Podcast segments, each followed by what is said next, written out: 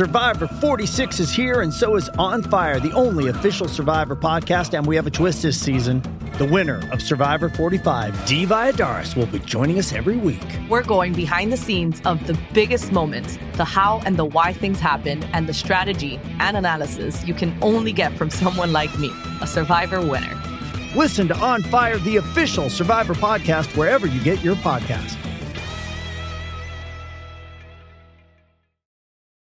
This episode is brought to you by Paramount Plus. Get in, loser! Mean Girls is now streaming on Paramount Plus. Join Cady Heron as she meets the plastics in Tina Fey's new twist on the modern classic. Get ready for more of the rumors, backstabbing, and jokes you loved from the original movie with some fetch surprises. Rated PG 13. Wear pink and head to ParamountPlus.com to try it free. And now another episode of Mind Escape with Michael and Maurice. Take it away, Michael. All right, folks, welcome back to Mike and Maurice's Mind Escape. We have episode number 42 today. Uh, yo, We're going to be talking about DMT and dreams with Lee Adams. Um, and uh, check out his website, taileaters.com. And he's also on Facebook. He's got a group on there. I'm on it. It's pretty cool. Um, and uh, yeah, check us out on Patreon, patreon.com backslash Mike and Maurice. And check our website out, Mike and Maurice mindescape.com. Save the plugs for the end, bro. Without further ado, we've got our buddy uh, Lee Adams here. What's going on, Lee? Hey, how's it going, guys? Glad to be back. I know we uh, had a good conversation last time, so Absolutely. Oh yeah. Um, so you and I were talking uh, a little back and forth on your uh, group on Facebook, and uh, we both just read that book, which is the latest from Dr. Rick Strassman, the uh, DMT and the Soul of Prophecy. Um, what was your take on that? Because it was kind of a divergent opinion of his from the initial one, which was more, I guess, geared towards appeasing academia, and this one kind of is geared towards his own personal experiences and where he would like to take it, I guess. yeah. So a little bit of a background on who uh, Dr. Strassman is. He's primarily, I mean, he was raised um, Jewish, so um, that's kind of his background, and you know, like uh, your childhood belief systems and how you're raised, kind of are a foundation of who you are. I think. Um, so he always kind of had that in the background. Um, but then he went and he studied Buddhism with, uh, I think, Tibetan Buddhism and um, really got into that because it provided him, you know, like in the 60s, a lot of people get driven to that once they have, you know, certain experiences. And he doesn't really discuss his like personal experiences if he used any substances or anything, but he definitely had, you know, like meditation experiences and existential crises that typically people have at, you know, younger ages um, in the 60s and stuff.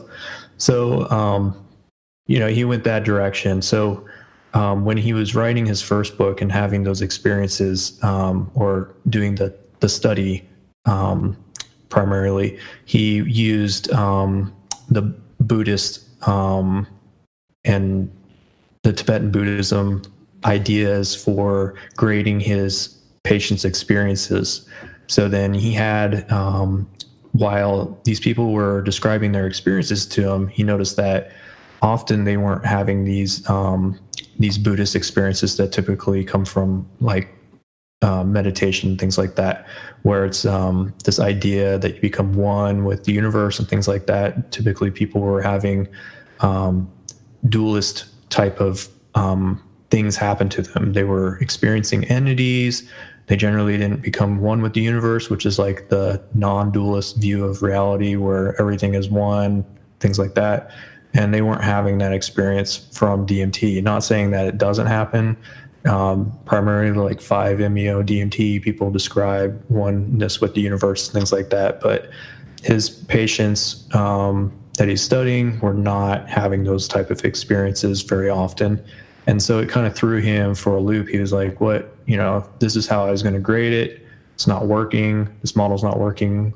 But then he kind of went back to his childhood um, views of religious experiences. And he remembered that through the Jewish, Jewish um, um, experiences and the Hebrew writings that people were describing something that was very closely resembling the DMT experience.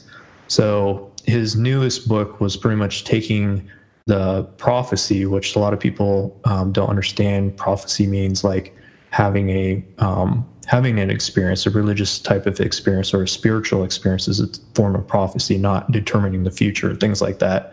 Just having yeah, people think like Nostradamus kind of. Yeah, I realize when you just even mentioned that, I agree with you absolutely. Where it's just like a mystical experience that gives you some sort of insight or um, maybe the ability to kind of like look through the veil or whatever. And, and, when you say that to people, it's kind of like the word occult. People just like flip, out. oh, it means demonic yeah. or evil or whatever, you know. So, um, yeah, there, it's it's it's kind of re-educating people on the different terminology and jargon. I've realized that, you know, kind of gets them back into the things. Did yeah. Nostradamus predict shit though?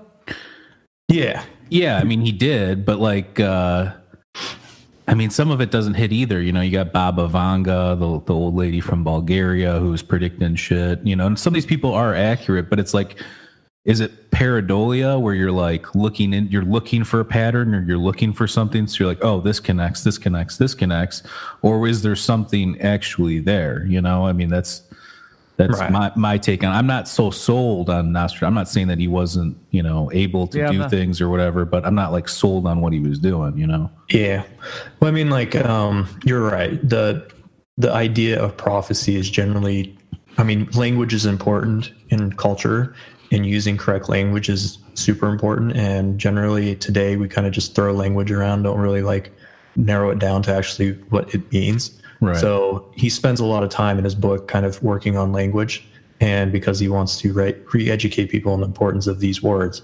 So, like, prophecy doesn't mean like fortune telling or anything like that. It, it includes that people can prophesize the future, but um, prophecy in general is like having a um, spiritual experience that generally like is experienced from some type of like heavenly or godlike or demonic experience something like that that gives you some type of insight like you were talking about. So he spends a lot of time in his book talking about that. But um the the basics of it is that the um he says that pretty much these experiences that people had um, aren't necessarily determined by uh, hallucinogens or anything like that either that there's not a lot of evidence to say that um, these mystical experiences in the Hebrew Bible were were brought on by using substances, but he's showing the relationship and also um, positive relationship and the negative relationship between the DMT experiences from his patients to the Hebrew experience of prophecy. So that's kind of where it is. His theory, though, is more of like some sort of endogenous DMT dump, right? Like maybe I was thinking about when I was reading it, like you think of, you know, wandering the desert for 40 days 40 nights well that would put a severe strain on you mm-hmm. your physical body and maybe your body went into like a, a mode where it was you know thought it was dying and all of a sudden you're having these you know releases i don't know that's just what i was kind of thinking about when i was yeah. reading that and he kind of alludes to it in certain spots too you know i would um i don't necessarily say that he agrees with that either right. that these experiences um, from his description and talking with him he pretty much says that it's kind of spontaneous too where um, certain people are kind of selected. I mean you get into more of the mystical way you know the woo woo kind of stuff in there but you know dr strassman's a pretty respectful scientist in my view right. stuff. Um, but and he he tends to believe or think that there's um, some type of divine activity taking place where, in a in a sense, God is like selecting people to have these experiences kind of spontaneous, even if they don't want to or they're not doing something in order to cause it. But yes, there are um, religious experiences that happen through like heavy breathing, you know, chanting for long periods of time, um, fasting for long periods of time, and he doesn't deny that that's like a possibility or that does happen it does happen but these more like impactful long lasting experiences that and, in changing of society experiences that are described in the hebrew bible are generally um, brought on by um, something that's kind of random. It seems it almost seems random where it just happens um, to be that person and they're selected by God or the divine or whatever, and then um, and then it happens to them versus like them trying to cause it to happen. Even some of in in some cases, people don't want these things to happen. They're like choose somebody else, like Moses. He's like choose anybody else but me, and it and God's like no, you, you're it. That's how it's going to be. So, so do you think it's like um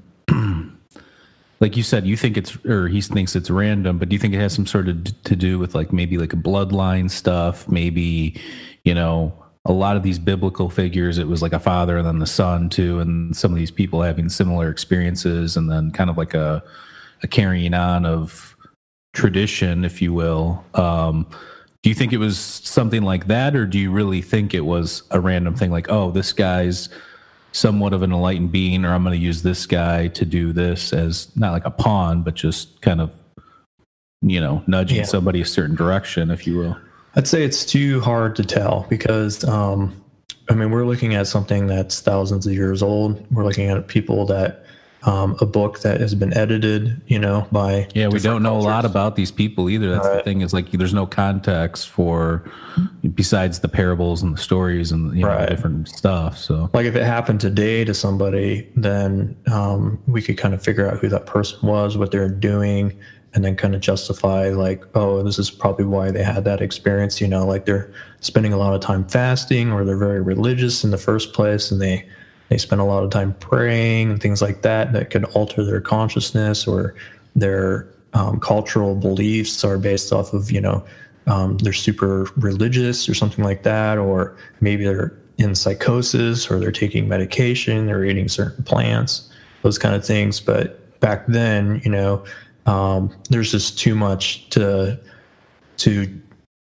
weed through in order to make some type of image that's like accurate. It's just it's completely um, you know ungrounded experiences. You can only take their experience, and if, if you believe that their experience is real, then you can kind of pick the experience apart to to indicate that maybe they're asleep. You know, some a lot of it's in in people having sleep experiences. They're dreaming. You know, they probably are having what we would consider an out of body experience where they're in sleep paralysis kind of things. So, and and and that we can um, apply to people today that have those experiences and say, okay, those those sounds and stuff like that are similar. Um, so obviously they're having that type of experience or something related to that. Um, but you know, it's the Hebrew Bible. It's it's super complex and hard to even understand like the internal meaning of it. So that, I mean, and he's spending a he's he oddly enough like his entire goal now is kind of he's kind of in like retirement mode kind of he's not really like into the psychedelic community or anything like that anymore. Um, he does like help people and editing their peer reviewed papers and stuff um, that deal with DMT and like altered states.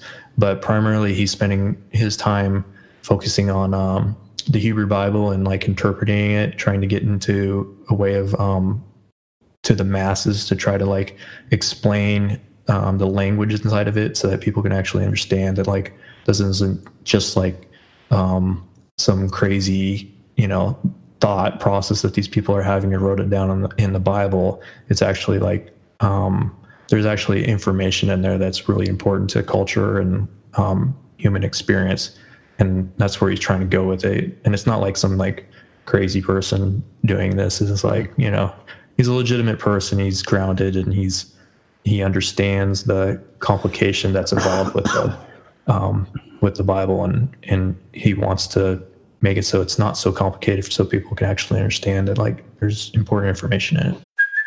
Hey, it's Kaley Cuoco for Priceline. Ready to go to your happy place for a happy price? Well, why didn't you say so? Just download the Priceline app right now and save up to sixty percent on hotels. So whether it's Cousin Kevin's kazoo concert in Kansas City, go Kevin, or Becky's bachelorette bash in Bermuda, you never have to miss a trip ever again. So download the Priceline app today. Your savings are waiting Go to your happy place for a happy price.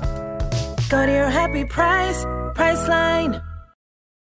Does Monday at the office feel like a storm? Not with Microsoft Copilot.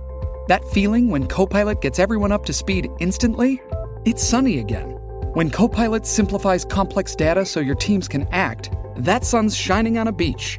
And when Copilot uncovers hidden insights, you're on that beach with your people and you find buried treasure. That's Microsoft Copilot. Learn more at Microsoft.com/slash AI for all.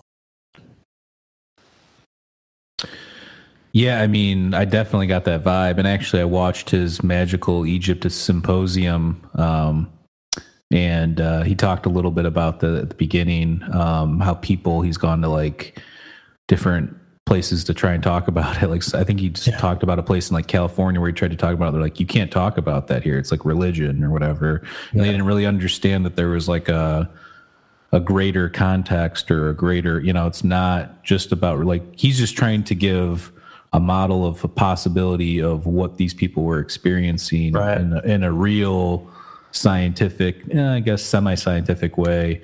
Um, and I think that you know, obviously, there's people that are just hearing the one thing and not really kind of picking up on the other thing. So yeah, he, he, got kicked so out of uh, TED Talks because yeah of, uh, because of it.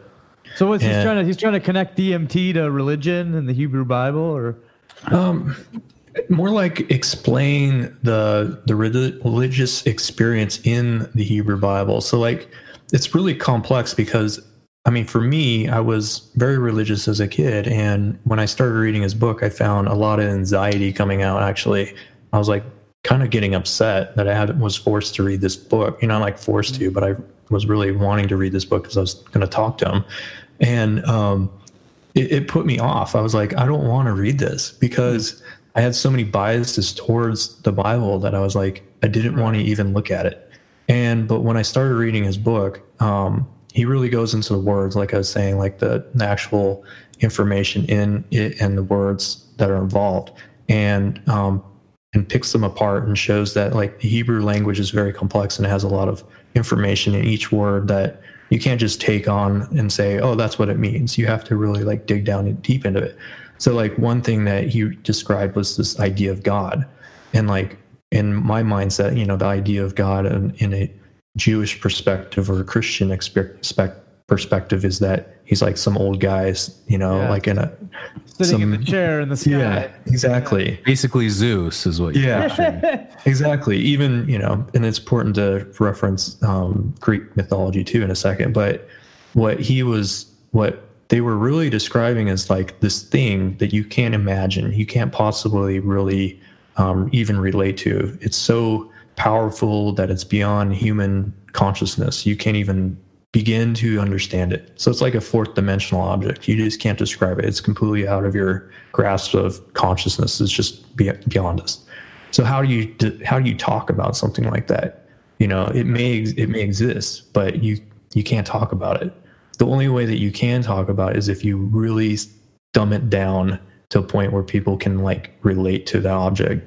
So the Hebrews way of relating to God is to make him into a figure of that was relatable to their culture. So they created this man, you know, God is not man man or woman to Hebrews, it, but they have to describe it. So they described it as a man and they described it in a way that had you know, human like attributes to it. It got emotional and things like that. And that was the way they described it. So like Greek mythology is also the same way. It's mythology. It doesn't mean that it's myth doesn't mean fake. It means um, it means like it's a story that relates to humans uh, and their culture and their consciousness. So they used myth and Zeus is, you know, it's a good figure. It's a figure of of this divine being as well but they're they're not describing they don't believe that there's people in the sky you know that are zeus and all these gods and stuff like that doing this stuff like that we imagine they're like that what they're really describing is something beyond that but they're dumbing it down to the point that they can actually communicate it and you know cultures have been doing that forever like native americans have creation stories where you know, like the fox and the wolf and all this stuff. And you're like, how can how can this culture believe that like some wolf or fox is making the universe? This is stupid. You know, like how how immature or you know um, whatever stupid of them, right? But really, they they know that they know that that's not the fox didn't make the universe. but they're dumbing it down so that they can relate to their culture and they can talk about it and have stories. So that's the mythology behind it. So Hebrews Bible has a lot of mythology in it. Doesn't mean it's fake. Myth doesn't mean fake. People again use that word to to discredit things. That was Myth like early science was like what you're kind of what you're talking about. Like it's just a way like how we can describe things by measuring and you know redoing different tests and different things to explain something. That was just their way of back then of doing that. Actually, I mean, if you think about it, science is actually still kind of a new. mythology. Um, yeah, exactly. Yeah, it doesn't mean it's fake. it's Just you're describing something in a way in a story format. So like um, science is like um, something I've been getting into is this idea of like polytheism and mono- monotheism. And polytheism is like storytelling. It's a way of thinking of the world as in these um, stories that change and that it um, evolves over time. And you know, characters are um, described as they're describing things of the psyche and things like that that aren't uh, necessarily like super hard forms. You know, there's there's different aspects of right and wrong and things like that, and it changes and it's morphed. And then there's monotheism, which is absolutes, rights and wrongs. So science generally is a monotheistic view of reality where something is true and then there's something that's false. And Christianity is actually more of a monotheistic view on religious experience where um, there's there's God and then there's Satan and then there's heaven and there's hell and there's right and there's wrong and, and things like that. And both are actually like um, the more you understand the polytheism and the monotheism, there's no one way to look at reality. Both of them are actually just as important to understand together. Um, it's like the creative aspect to the more logical aspect too. Those are monotheistic and polytheistic, and using those together to create your actual form of reality is what um, is true potential of human existence, like understanding of reality. You can't if you exclude one from the other, then you're you're missing half the picture. So um, yeah, so one is they're both equally as important, but at the same time, um, they're equally unimportant. So do you, do you think sense. do you think some of these older cultures are uh, were smarter in the sense that they combine science and art kind of into the same? thing? Absolutely. Well, Yeah, that wasn't absolutely. that long ago, though. I mean, we're talking for that stuff was like, you know, 14, 15, 16, 1700s. Um, you know, if we think about mythology, I mean, that goes back to BC thousands of years. And actually, we were just talking about monotheism, polytheism. I mean, Akhenaten was the first, was father of monotheism, the first recorded person to say, no, no, no, there's one God. Um, you know, and that's dynastic Egypt. So, um, you know, I don't think, I think what you're talking about is kind of like the scientific revolution where everything was kind of married together music, art, science, you know, it was kind of like an all encompassing thing. You see your Renaissance men, your Da Vinci's, and, you know, all that kind of stuff too.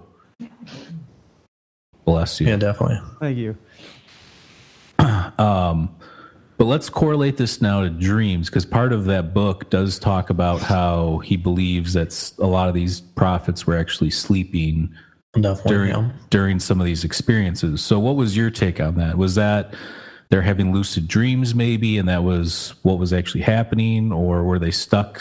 Kind of what you were saying, they were picked and having this experience, but while they were sleeping, or what was your Um, well, before even reading that in his book, um, there's a, a great article out there. I forget the name of it, but I can send it to you. I think it's called like, um, um, I don't, I, I can't remember the name of it, but anyways, I'll describe it. So, um, it's this article that talks about the dream experience and then it relates it to, um, the prophecy experience pretty much and they're talking about certain sounds and sensations that people have during their dream experiences that relate to the Hebrew Bible again and and other um, prophes- prophetic type of experience.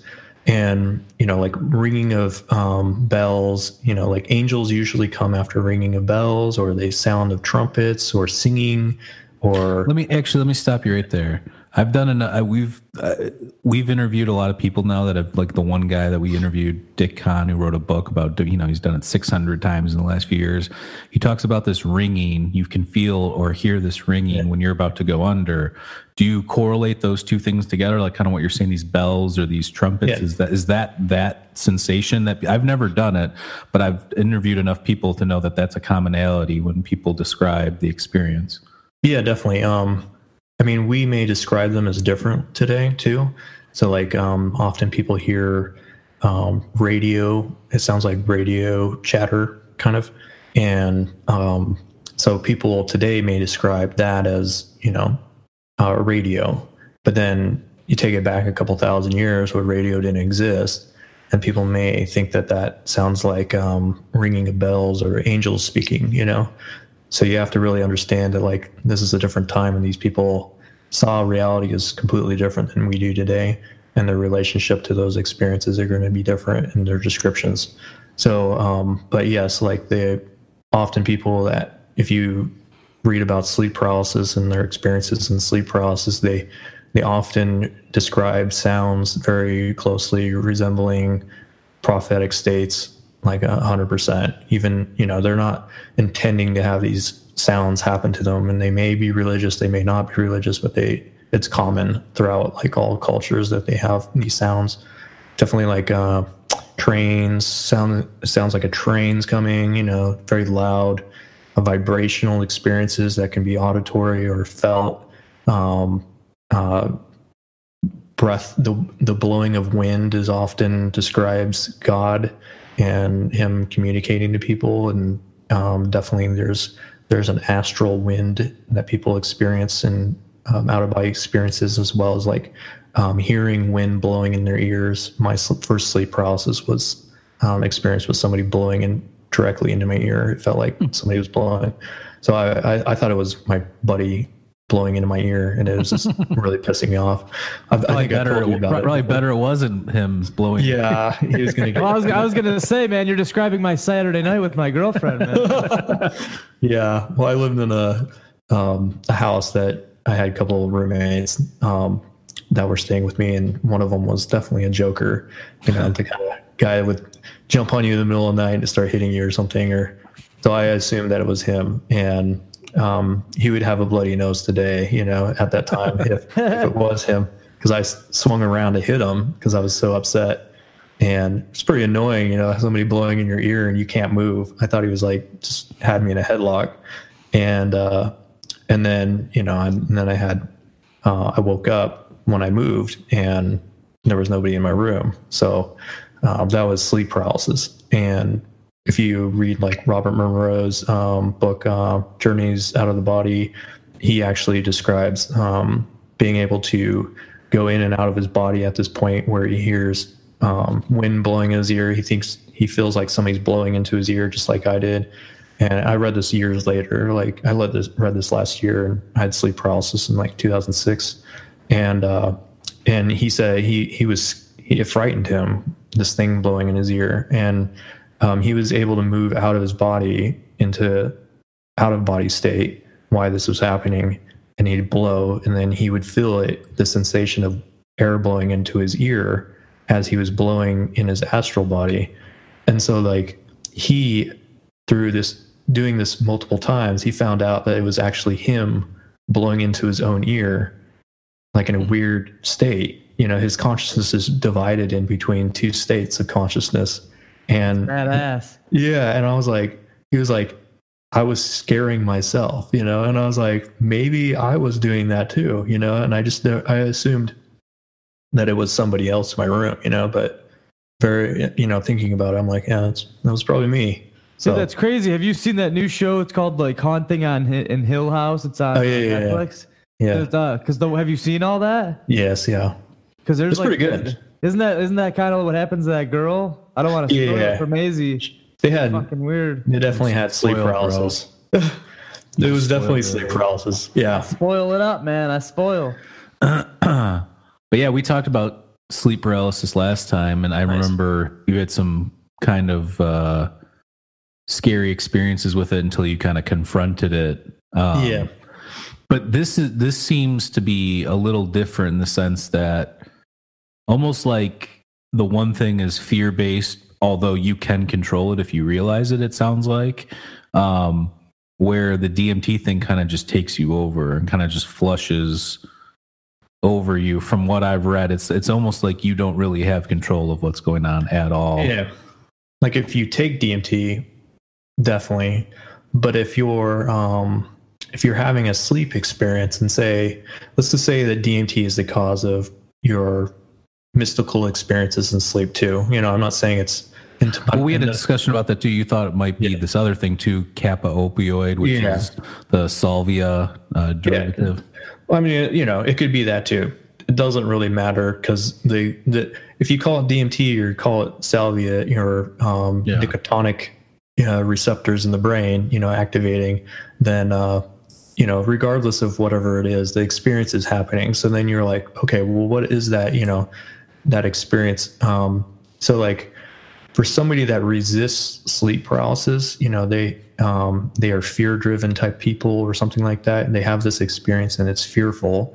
Um, they may um, resist it and then have traumatic experiences in there, like extreme vibrations or hallucinatory experiences that um, are traumatic and um, weird as hell and just freak them out, right? Because it's completely fear driven at that point. Well, if you have somebody that isn't driven by fear, um, you know, maybe thousands of years ago, even people probably weren't, um, you know, they they um, they slept outside and things like that, and uh, maybe they were less fear driven, or maybe they're very religious or something like that, and firm in their beliefs and stuff like that. Who knows? Um, but maybe they're more open to these experiences of nature too, and they have sleep paralysis. Well, it may not be as traumatizing to them. They may just accept it happening and then move on. You know, they may be more willing to move on. So then it would just take them over and they would have that experience versus like a resistance and a traumatizing vibrational experience that generally people talk about today when they have sleep paralysis.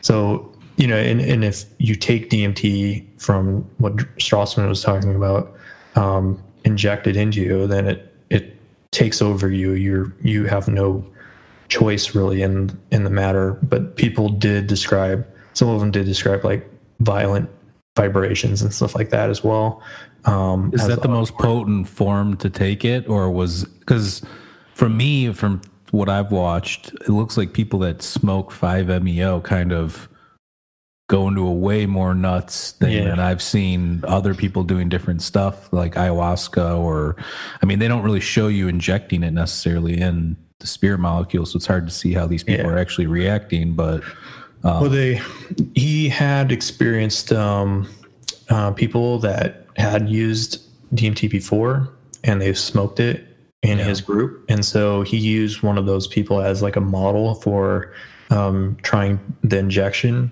um, and they they responded saying that that was the most accurate to smoking it. They couldn't smoke it because of obvious reasons to that. So that's why they went with the injection. It's safer and it's it's more controllable. Right. So, um, but it, they said that that was comparable. I've never smoked DMT or injected into me, so I don't know what that would be like. Right. So. Well, it seems like any drug, it gets into your blood faster if you smoke crack or if you shoot yeah. or smoke heroin. yeah, Dang. definitely. Two great examples right there. You inject it into your muscles, you know, with IV and stuff, you'd probably have similar experiences It's probably very quickly into your brain where it needs to get going and know some stuff. So,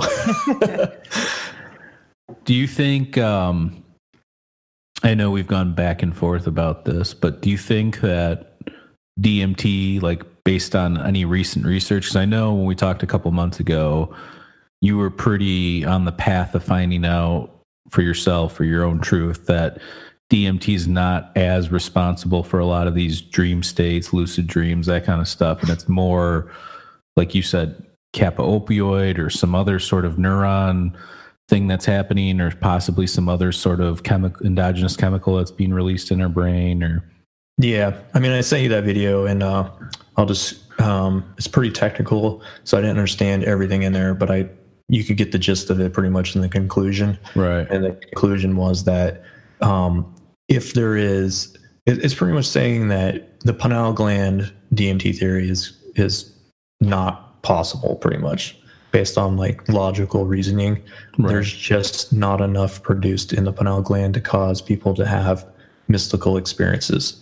It's just even if um, you know, even they've only found it in rat brains because you, obviously it's harder to do studies on human brains. Um, Well, you have to But- tap into an alive person, which I mean, who's going to allow that? You know. yeah, and um, But it is produced in our liver and our lungs, isn't it? Right. So, I mean, it is produced in other areas of the brain or body, um, and you know, you you may produce enough if you were breathing heavily and things like that to cause an experience. But I mean, you you can have runner's high and things like that. You can run hard and breathe heavily and still not have like psychedelic experiences from that. So it was um, the conclusion was pretty much that there's just not enough really in the human system, like at sleep time, to justify it being the the molecule that's causing people to have mystical experiences in sleep or dreams. So if there was an alternative to that, then that was you know the simplest answer is probably the the right one, and uh, Occam's razor or whatever, right? And this guy was justifying that there is a chemical that is um, active in the brain. It's very reasonable that this is what's causing it. Um, other psychedelics that resemble that um, chemical, such as salvia, ibogaine, um, and ketamine, all have the same type of experience that are directly um, correspond to out of body experiences. So Yeah, induces- dissociative psychedelics, right? Yeah. yeah, so they they mimic um, having an out of body experience, and they often cause out of body experiences exactly how an out of body experience is. And you know, you look at that, and you look at the evidence that it's in the body. It reacts to the brain very well, just like DMT does. Um, it's most likely going to be that. So pretty much that. I mean, I was on the DMT train for a long time. You know, probably like nine years or something like that Right. wrote articles about it saying, oh, you know, these chemical processes, you know, they could possibly get to that point and followed Strassman's work very closely. But after a lot of review, you know, I'm like, yeah, it's okay. This this totally makes sense. So you kind of go, you got to go. You can't be stuck on a on a train going the wrong direction. You got to eventually get off and be like, okay, yeah, um, maybe this other one is right. Let me ask you a question though. Uh, so you say there's not enough based on what they can detect or whatever. Do you think it's possible our body can synthesize it in mass amounts at some point, given some sort of on off switch? Or, you know, like, I mean, our brain's super powerful.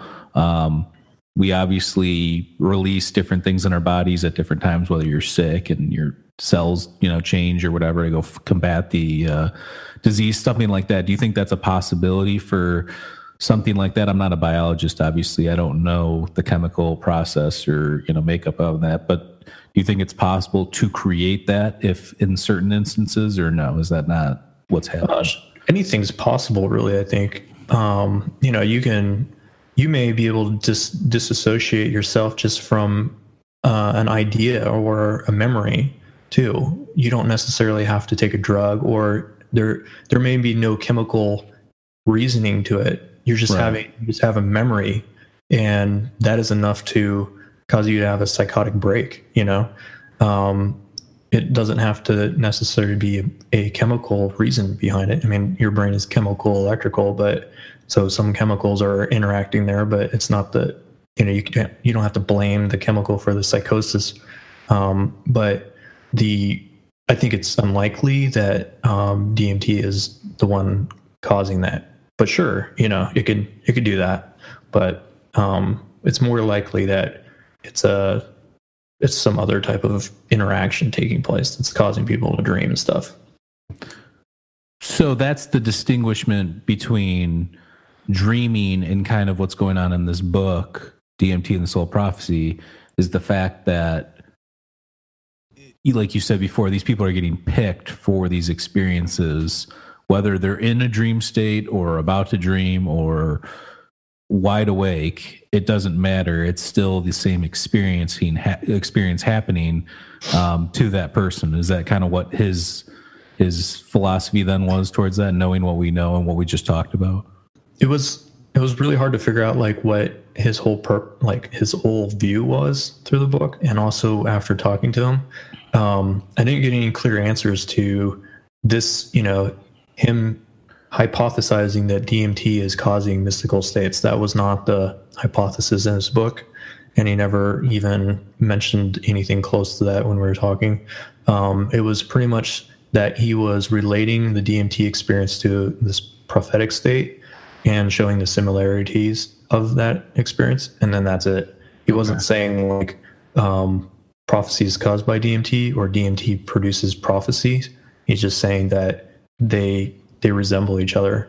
And I even like um, tried to see what his view was of the DMT state. Was it equivalent equivalent to the prophetic state? Like, is there something to be gained from this experience at all? You know, and he completely um, went away from that. He was like, I, I got the gist that he didn't think that the DMT experience was a prophetic prophetic um, prophetic state or experience, right? And so what I got from all that is that he was just relating the two together and he saw some similarities and he was describing those similarities, but there wasn't like any giant giant realization through that. Do you think he doesn't want to say that stuff because he doesn't want to be fucking skewered by people? Um, no, because he's been skewered multiple times. So the the Buddhist community um, his his community that he spent many many years on uh, working with ostracized them when he started doing the uh, DMT experiments and releasing paperwork papers describing these experiences, and um, and then you know TED talks and stuff like you that. think the Buddhists would be more? I know, man. They're open-minded towards this practicing what thing. they preach. Yeah. What the fuck? yeah. Well, they primarily they uh they're saying um they don't i mean like most religious communities don't want people to to take a substance and then have an experience because they kind of want to hold on to the it, it's looked down upon because they think it's cheating for one you know and they want to they generally want to hoard the knowledge you know? It's a it's kind of ego you know? You're, you're like i'm control you come to me and i teach you. You know that's how it works. So if if you have somebody that can go take a a pill or something like that and have some type of mystical experience that changes them so dramatically that they just you know um, they want to tell everyone about it and they they feel they have had a religious experience then that kind of takes the power away from that. And also it's important to um, to have guidance you know and groundedness when you have experiences like that because it can it can turn you into the next uh, Manson you know where you're you think that helter skelter is going to happen and you go murder people um, because you you think you're the next prophet or something like that or Jesus. So it's like um, you know th- that's important too. So I think there's fear of the loss of control of information and and control over people, and also the fear of the loss of control over the experience and having people just run around crazy and in psychosis or whatever, thinking they're Jesus. And um, so that that's scary. But I mean, a lot of these cultures and religious um, groups have used psychedelics in the past, and they wrote about them. Um, there's historical evidence that um, Buddhists were using mushrooms, and um, they'll deny it to the end. But there's people that have written about it. There's people that have talked about it.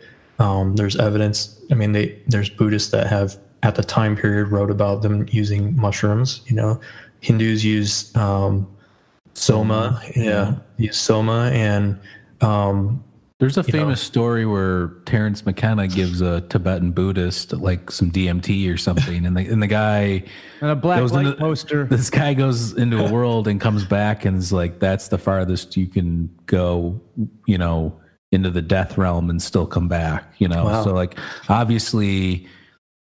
I think if you give if you gave that to somebody that was an enlightened being, they would have some sort of insight on it that you might not get from a normal person doing it because they've kind of achieved that state without it, you know. So Right. Yeah. I mean, uh, yeah. That well, there's a lot to be learned from the work, the good work, right, of going into that state through practice. You know, there's there's something to be said about that. So if you sit there and you meditate every day for the next 30 years, and eventually you get to the point where you can have that experience, there's there's a lot of learning and life lesson that's involved in that versus somebody that just goes there.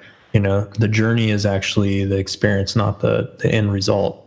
So um, that's where the the teaching comes from. I think not the the actual experience of, at the end. So um, so that's important, you know, to remember. Um, I was going to say too that um, it's odd that Middle Easterns use Syrian rue as a sacrament to like bless people and stuff.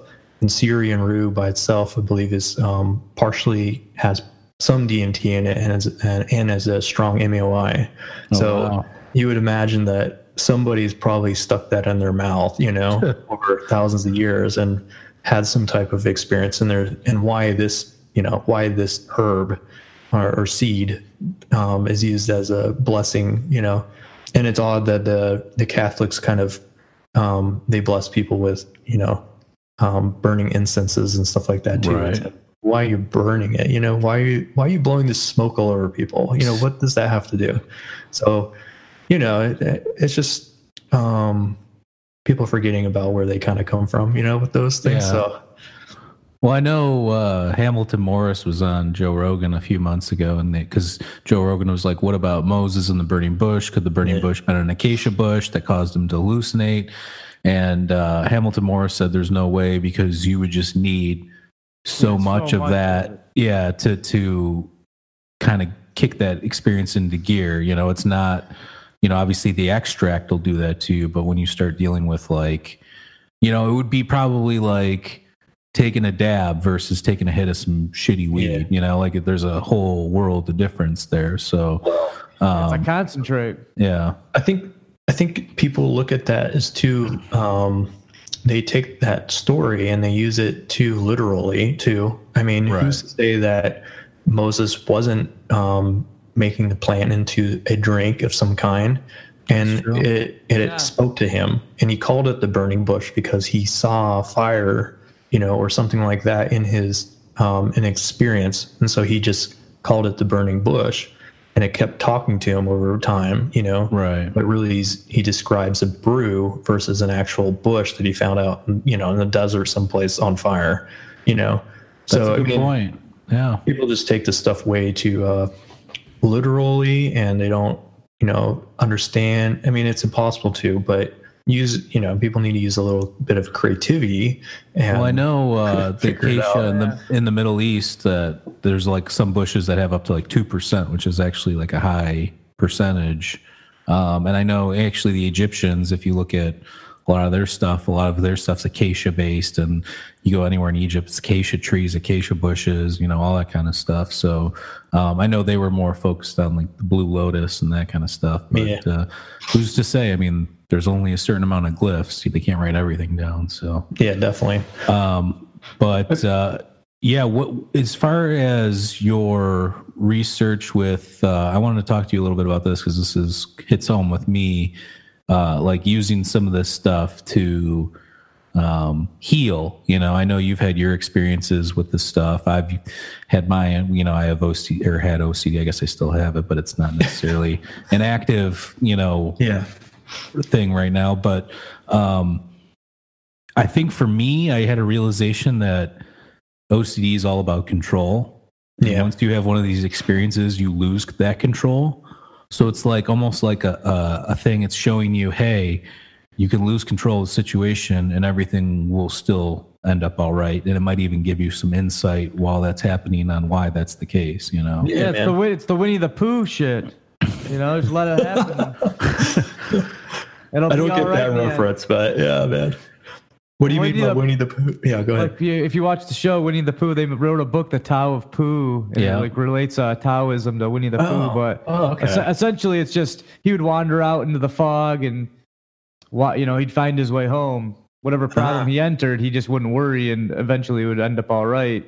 And he's surrounded by you know like the owl who's super smart and overthinks things, or rabbit who you know works himself too hard. They always seem to have more issues than Winnie.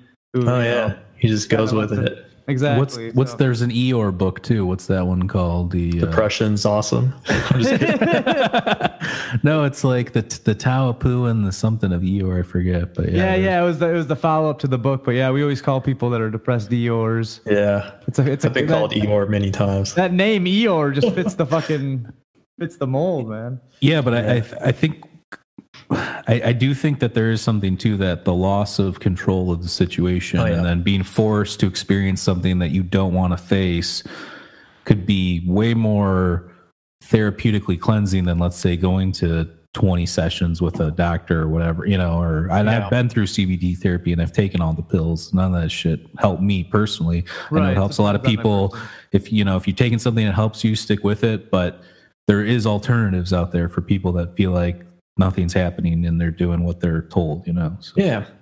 So I mean, I think um, psychedelics do a lot of things, which makes sense because they are. Um, and generally, I think um, the overall way of describing it is that it's a communication error in the brain, where it's allowing the brain to communicate to itself. Say the left and the right hemispheres better. Um, maybe something to do with like the corpus callosum. I can never say that right, but the you know the, uh, building better communication in in between the hemispheres is definitely like something that's important there. So then you can become for people that generally use psychedelics come up with some you know ideas from that. They're like, "Wow, I never really thought of it that way," or or I I've often found myself when I have um, psychedelics or something, I I think of something in a way that made makes sense to me, but and I th- may have thought of it before, but for some reason it, I never really thought of it the same way. You know, like it's not something new that's generated. Usually, it's just like um, for some reason now I'm seeing something that was in front of me, and, and it's I'm like a clearer thought without all the bullshit in the background kind I'm like, of wow, like yeah you know, I can't believe I didn't think of that before. You know, and it seems so amazing to me, but at the same time, I'm like, yeah, it was there the whole time. But um, so that that is happening. But at the same time, I think you're on to something profound, and I don't think it's just a psychedelic experience that causes those. I think um, I've been reading a lot of Joseph Calloway uh, or Joseph Campbell, sorry, um, Hero's Journey stuff, and really researching that and writing about it in dreams and my dream work. And I've related my dream experiences into, and also psychedelic experiences into this hero's journey journey that's taking place in my life, and it actually mimics it like exactly in in the description. And what I think that journey is for each person is actually a realization of the loss of control. Um, we generally want to control everything. So, like, even lucid dreaming, like, um, I used to be a huge supporter of lucid dreaming and trying to control your dreams and do things in them. What I've realized is that um, that is also an egotistical driven desire to control all aspects of your life, even the most creative aspect possible, which is dreaming. So we want to dive in there and we want to create our own world and like our own experiences from it and be like, I'm I'm in control. I'm going to do this and I'm gonna um, have all my you know desires met. Well, that's the opposite of what should be happening in dream state. And eventually, um, what I've found is dream characters start coming out of the woodwork and start trying to fight back. And that's when things start getting dark and negative, and people start having nightmares and um, sleep paralysis too comes from the aspect of control and trying to control the experience. So, um, but what happens is that once you realize that you can't control everything, you allow things to happen, you eventually start facing your shadow and you start um, realizing the shadow is um, the part of you that is that wants to have control. And once you can integrate with that shadow um, aspect of yourself you realize that control of life death um, happiness sadness things like that is just it's just getting in the way of your real progress and that once you release control over these aspects then you can you can move on with your journey. And i think a lot of psychological issues come out of this idea that you can control everything. I mean like uh, buddhism you know and meditation practices is all about letting go and and just letting your mind wander and and seeing thoughts as stories and just letting them process and, and flow out of you so you can eventually realize that all thoughts are just stories and they're not they don't mean that much you know what really is meaningful is is your experience through life and um, flowing with life. You know, that's where the flow of life is where people are the most happy or most content. Not even happy. Happiness is a control aspect too, trying to always be happy and satisfied with, or not satisfied, but always be happy, right? That's impossible. We all know that. So if you're flowing through life, then you're satisfied. You're not happy. You're not sad. You're just satisfied. You're content with things. And that's what the journey, I think, is all about living your life in, in contentment and satisfi- sati- being satisfied with what you have. And doesn't necessarily mean you don't want more or you strive to do more or whatever. But once you get to that point where you realize that more doesn't mean better, then you're, then you kind of, it kind of changes the definition of what more is, you know? What's more money? What's more happiness? Right. What does that mean? So you, if you're going with the flow of life, you're kind of going with what is um, meant, to, kind of meant to be. I don't really ple- believe in predetermination or anything like that, but it seems kind of apply to that. You know, like when Right. things start going the way they're supposed to go. Those are words of using predetermination, and just it works out. Depression, things like that, kind of go away. Um, for your question of like how psychedelics has helped me with mental illness, things like that, I was chronically depressed for the majority of my life still. So um, my depression, I'd say, went away probably when I was 24, 25. And up to that point, like I would contemplate committing suicide many times and just be utterly depressed and destroyed. And that could come from many things in my family experiences with my dad and uh, interactions with him and you know my family or whatever. But um, what I when I started taking psychedelics, I definitely had a death experience where I thought I killed myself through DMT, and that was definitely a loss of control and scared me. At the same time, it taught me a lesson of um, of releasing control. Right, you can't have control over death. It's just something that's going to happen and take place, and um, a lot of existential work has to do with um, the um, acceptance of death. So anxiety, there's a belief that all anxiety is caused from the fear of death, and um, and I tend to think that is true. So people that are anxious all the time, and stuff like that, it really, if you really get down into it, it's because they're going to die someday, and they're they don't feel like they're doing enough, or they're doing what they should be doing, or that all their work's going to go away. And That's what that- mine was. My OCD was based on hypochondria, fear of germs, fear of disease, fear of death, you know, all that kind of stuff. Um, so you're absolutely right there. I mean, I had to confront that. And then that was a huge, on top of doing other things like changing diet, meditation, yeah. uh, just trying to be a more positive person. Because when you're in that mind state, you're in a very poor me. How come this is happening to me? Yeah. What did I do to deserve this? You don't know how to get out of that either. yeah. Well, when you're in it, buddy, you come back to me with that joke, and I'll What fuck the fuck, bro?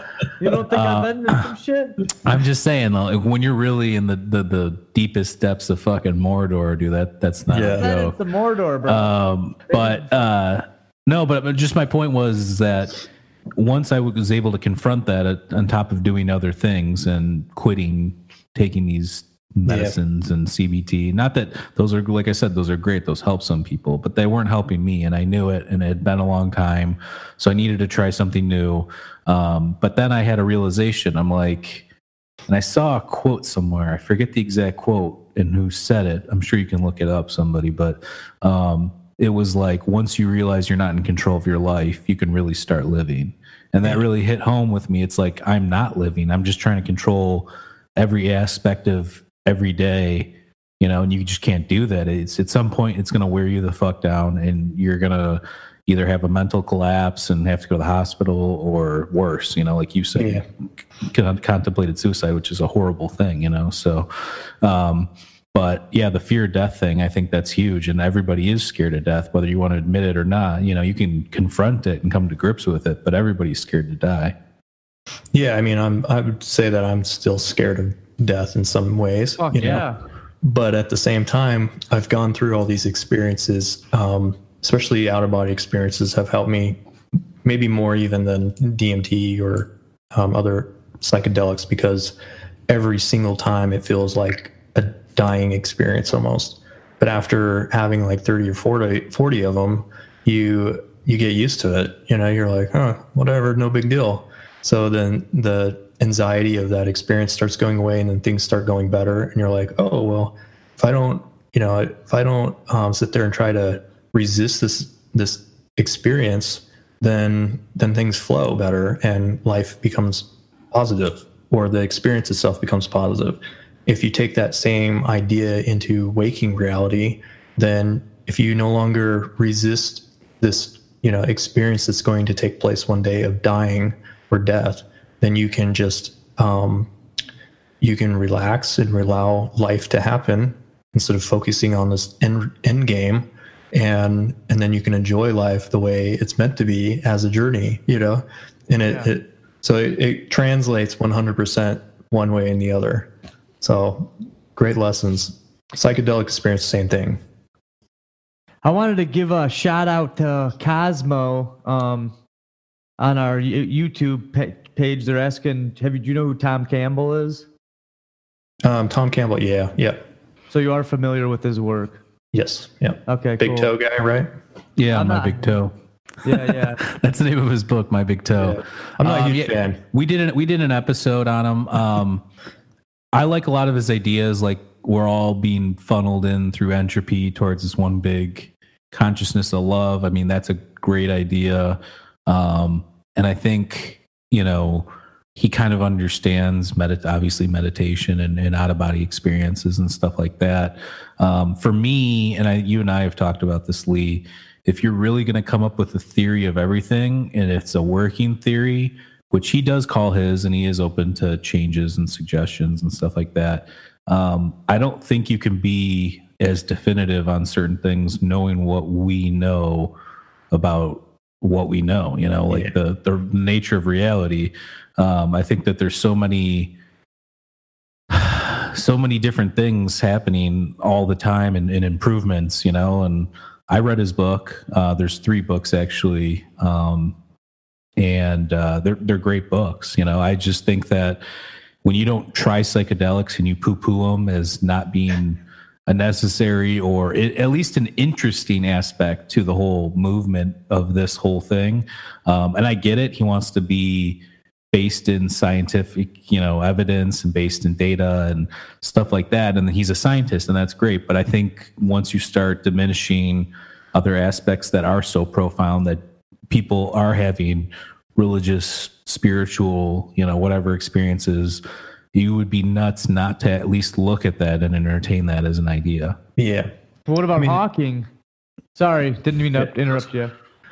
I think all science is based off of a, a, monotheistic view of reality, man. You know, like if you're a hardcore scientist, then um, that's the kind of way that you're going to present yourself. Is that there's right. a there's a real thing and then there's a non-real thing, you know, or there's truth and then there's false, and that's just how it is. Like that's how your brain works. It's pure logic, you know um, that's great. You know that that fills half of the the brain. The other or consciousness, the other half is the polytheistic view of reality and gray matter, figuratively and yeah. literally. There's there's more to it than just the other one half. So like I mean, I applaud people that are like that, and I I'm generally in my in the past very I try to be more scientific than creative or you know more there's a truth and there's a false but at the same time, what I've realized through all that is that um, that it got me nowhere. That great, you know, like uh, I have some ideas of like what what's happening, things like that. But really, like I'm spending all this energy and time, and everyone else is spending all their energy trying to prove or disprove an experience when the experience exists, you know.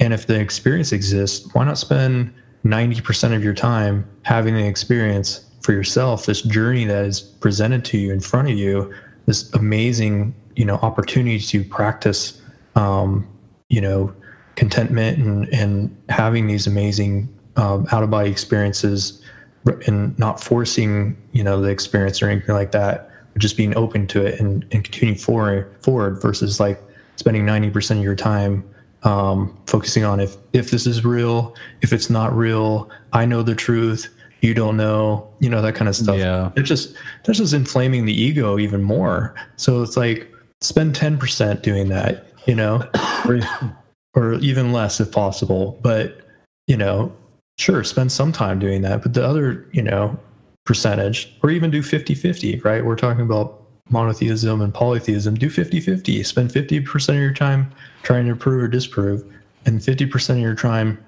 just having the experience and, and having it for what it is, you know? So Right. it seems like scientists like him are that's his whole thing, you know. It's it's Well, I- I- 100%.